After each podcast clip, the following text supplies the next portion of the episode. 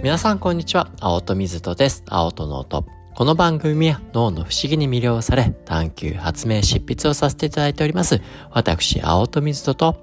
2023年2月より新たな強力な相棒、チャット GPT さんによりお送りさせていただいております。毎週木曜日は何でもデート題しまして、教育や子育てにまつわるお話から皆様からいただく質問、パッとお話ししてみたいなと思ったことを自由気ままにお話しさせていただいております。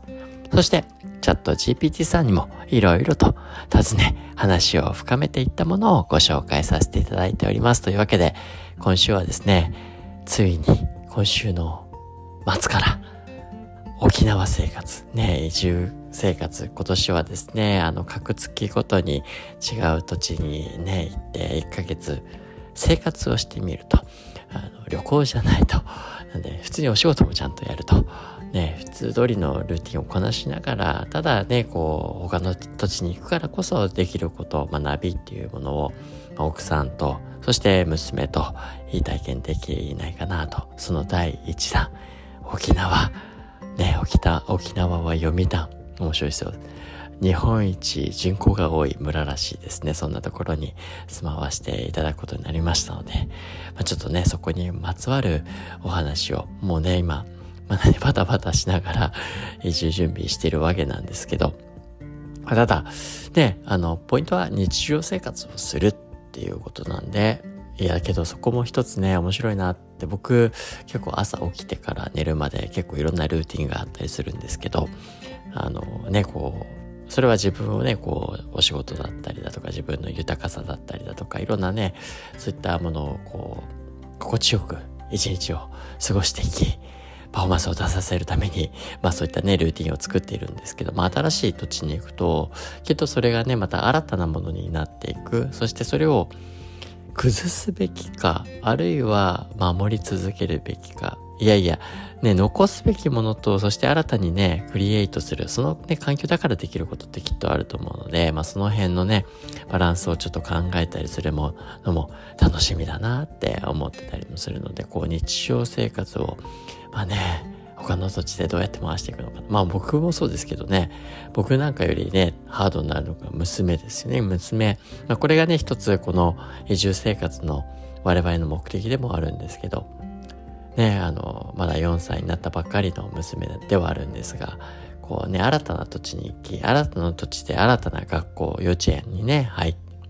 見知らぬ人たちがいっぱいいる中で、ね、今のお気に入りの幼稚園を離れて新しい土地にこうね、入っていく、そんな文脈でアジャストしていく、そこで楽しみを見つけていくっていうところ。そして、まあ、この移住をするっていうのは、やっぱり物質的なしがらみっていうのが少なくなりやすいだろうなというふうに思うんですよね。家にいると、家にね、お気に入りのいろんな好きなものがあったりだとか、ね、そういうのが揃っていて、ね、それと戯れることが多くなると思いますが、それをやっぱりなるべくね、手放してあるもので、こう、日常を楽しめるようになっていけるといいなというところもあるので、まあそんなことをですね、この旅生活、移住生活においては重要にしたいなとだけどやっぱり今こうね、まだやってみてないからわからないんですけど、いや、いいんですよね。もうね、やる前から楽しいね。やる前から楽しいからワクワクしますし、その土地のことをいろいろ調べたり、ね、知識も増えていく。知識が増えると、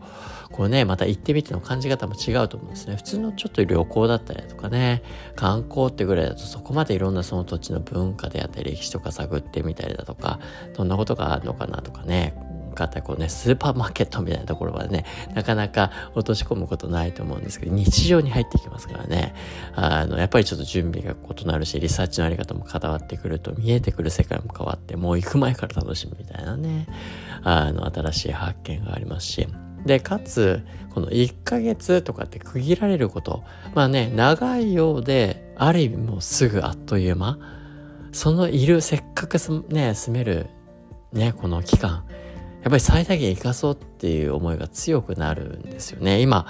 ね、千葉の鴨川にこう移住してきましたけど、ね、ずっとね、ここに住むよねって思ってると、なんか例えばね、週末とかいろんなとこ行きたいよね。いや、ね、よく行く方ではあると思いますけど、ただそれも、まあ、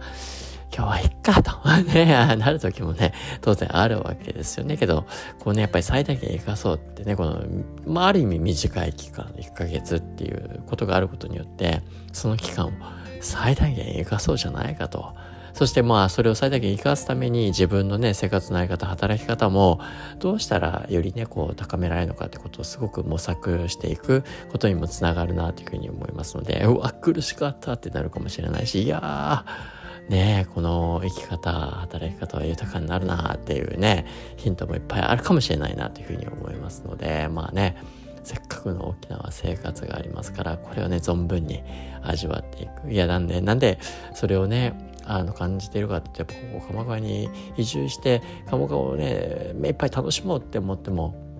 やっぱり日々のことやってるとやっぱりねあの完全にそれを浮かしきれないことも多いなっていう実感が自分の中にもあるのでちょっとそこをね改めて自分の中でもこうねどういうふうに自分の生活スタイルを変えられるとその土地の豊かさをね感じられるなるか。なんできっと僕は多分沖縄から帰ってきたら、ますます、あのね、この鴨川っていうところも味わえるんじゃないかと。他の土地行っても、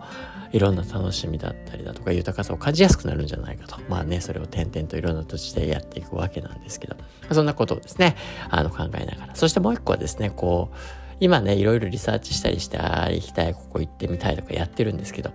こう決めてね、やることこれ目的性ですよ。目的持ってやることっていうのと、もう一個大事にしてるのは無目的性。ちょっとですね、何日間かはきっともうね、ランダムに気が赴くままに、ただただ何も決めないで、あの、行動してみるみたいなね、そんな日も撮りたいなというふうに思っているので、こう、目的と無目的をですね、ちょっとね、仕分けて行動してみるっていうのは一つ楽しみ方としてあって。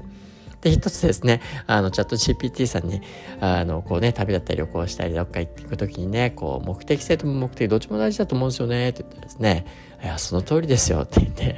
で、じゃあ、チャット GPT さんがまとめてくれました。目的を定める旅の楽しみ方と、無目的な旅の楽しみ方、二つまとめてくれたので、それ今日ご紹介して終わりにしたいなというふうに思うんですけど、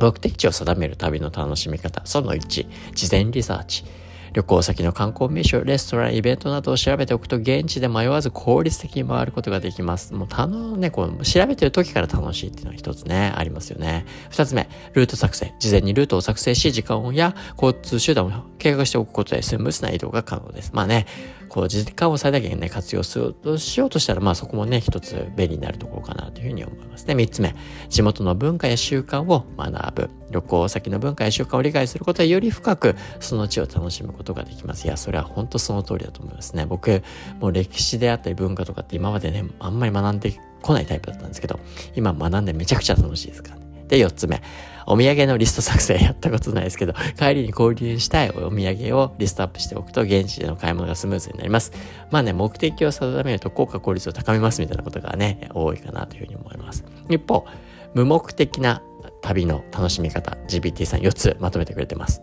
1、予定を立てず、現地での直感に従う。何も決めずに出かけて、現地の直感や気分に従って行き先を決めることで新たな発見があるかもしれません。それを期待しています。セレンディピティです。2、地元の人と交流する。地元の人との交流を通じてその土地のリアルな情報やおすすめスポットを知ることができます。もうすでにですね、地元の方がいろんな情報、もうね、このやっぱり解像度は普通のね、ネットで検索してもなかなか出てこない GPT さんも絶対出せない情報いっぱいいただけるのですごいありがたいなと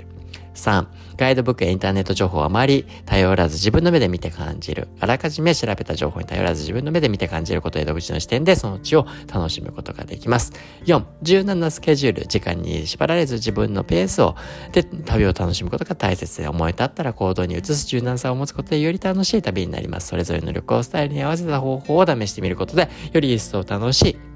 旅行になるでしょう。まあ、そんな風にね、ジビティさんをまとめてくれました。というわけで、本日はですね、いよいよ来週から、ね、来週からね、沖縄からの配信になるかもしれませんね。少し予定を変更してお送りしたり、いろんなことが起こるかもわかりませんけど、変化を楽しんでいけたらなというふうに思います。それではですね、本日は以上にしたいなというふうに思います。また明日お会いしましょう。青との音でした。Have a happy day!